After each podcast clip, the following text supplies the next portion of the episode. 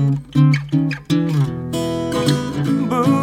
化放送ポッドキャスト QR 火曜日のこの時間はリスナーご意見番いいねっか新潟。リスナーのあなたに知っていただきたい新潟県についての情報をお届けしております。あなたにも一緒に考えていただきたい新潟県についてのクイズもあります。お付き合いください。今日は日本人として初めてコロンビア大学で教鞭に立ったという長岡市出身の女性作家杉本悦子という人をご紹介します。悦子の悦という字なんですが、まさかりという字で、金辺に越後の越、超えるという字の右側の矛作りを書くんですね。ちょっと難しい字ですが。この悦子は明治5年に旧長岡藩の筆頭家老の家に生まれました。悦子のまさかりという字は強い精神を持った武士の娘として育ってほしいという願いから名付けられたそうです。その名前に負けず、悦子は力強く人生を歩んでいくんですね。厳格な武士の家で幅広い教養を身につけていった悦子は、14歳の時、アメリカに渡っていた兄の親友で、オハイオ州で日本製品を扱う店を経営していた杉本松之助との婚約が決まります。東京でおよそ10年にわたる花嫁修行と英語の勉強の後、アメリカに渡ります。27歳で始まった新婚生活、松之助の顧客でもあったウィルソン家のサポートでスタートいたしました。ウィルソン家は来日経験もある親日家で、この地方きっての名家でした。このウィルソン家の当主の姪で、生涯にわたり悦子をサポートしたフローレンス・ウィルソンに出会います。フローレンス・ウィルソンの助けもあって、悦子はアメリカ生活に溶け込んで、二人の娘にも恵まれるんですね。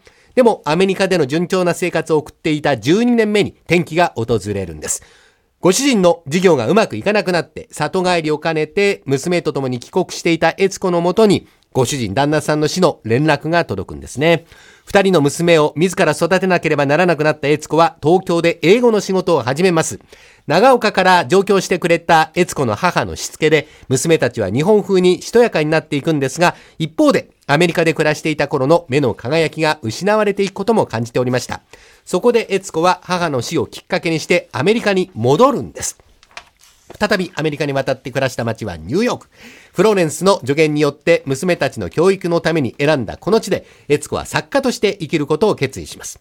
競争が厳しいニューヨークで新聞や雑誌に根気強く寄稿を続けた結果、大学で日本語や日本文化の講義を依頼され、それから著名な作家の目に留まって雑誌アジアへの連載を獲得します。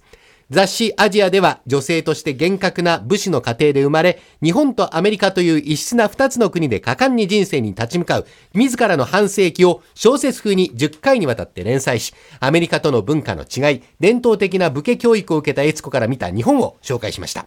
そして、悦子の英語の文章もユーモアがあって、ウィットに富んでいると高い評価を受けるんですね。この連載をもとにして、1925年に刊行されました本、武士の娘は8万部が販売されるベストセラーになります。この本は世界7カ国に翻訳されて、英語版と日本語版は今も増刷を続けている。こんな女性が当時いたんですね。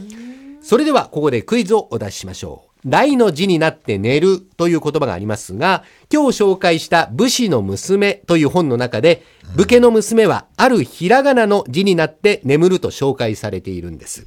そのひらがなとは何でしょうか？非常にこの窮屈な形のお寝方ということですね。どんなひらがなの形になって寝るのかということなんですが、まあ、あの、一応ヒントとして、まあ、まあ、まあ、これ分かっちゃうかな。日本の腕で日本線を作ってって、あ、まあ、ここまでにしときましょう。倉玉さん。え？日本の腕で日本線作っちゃうんですか？はい。じゃあ違うかな区かなと思ったんですけど、うんうんうん。日本の腕で日本線を作るとしたらはい。なんだろう窮屈な形です。窮屈な形はい。日本線があるってそんなえ区時間切れかな大竹さん一生懸命日本線がある字を。日本線のあるじゃ「ま」とかはね「ほ」だよなうん。までもほってほって離れてますよ体二つに割らないとダメです「ね。ま」かそれをこう曲げる「ね」か「ね」か「れ」か「ゆはい。時間切れでしょうか？」じゃあ「ゆゆ、ゆ、倉玉さん。じゃあもう初子貫徹で区でく、はいく、ゆとお答え出ましたが、正解を発表しましょう。正解は、木です。木両方の腕をこの胸の上で合わせるようにして日本線を作るんですね。で、体を木の字に曲げて寝ると。まあ、イラスト答えがあるんですが、えー武士の娘は眠っている時でさえ、身も心も引き締めていなければならないと教えられて、男の子は大の字になって眠ることも許されたんですが、女の子は穏やかな中にも威厳を備えた。木、かきくけこの木の字の形で寝なさいと教えられたということですね。初めて聞きました。知らね はい、正解は木でした。ちょっと難しかったかもしれません。え今週は長岡市出身の女性、杉本悦子をご紹介しました。来週以降もこの時間は新潟県の情報をお伝えしていきます。楽しみにしていてください。このいいねっか新潟のコーナーは文化放送のホームページにて、ポッドキャスト配信されています。ぜひお聞きいただいて、新潟県について詳しくなってください。この時間はリスナーご意見番いいねっか新潟をお送りしました。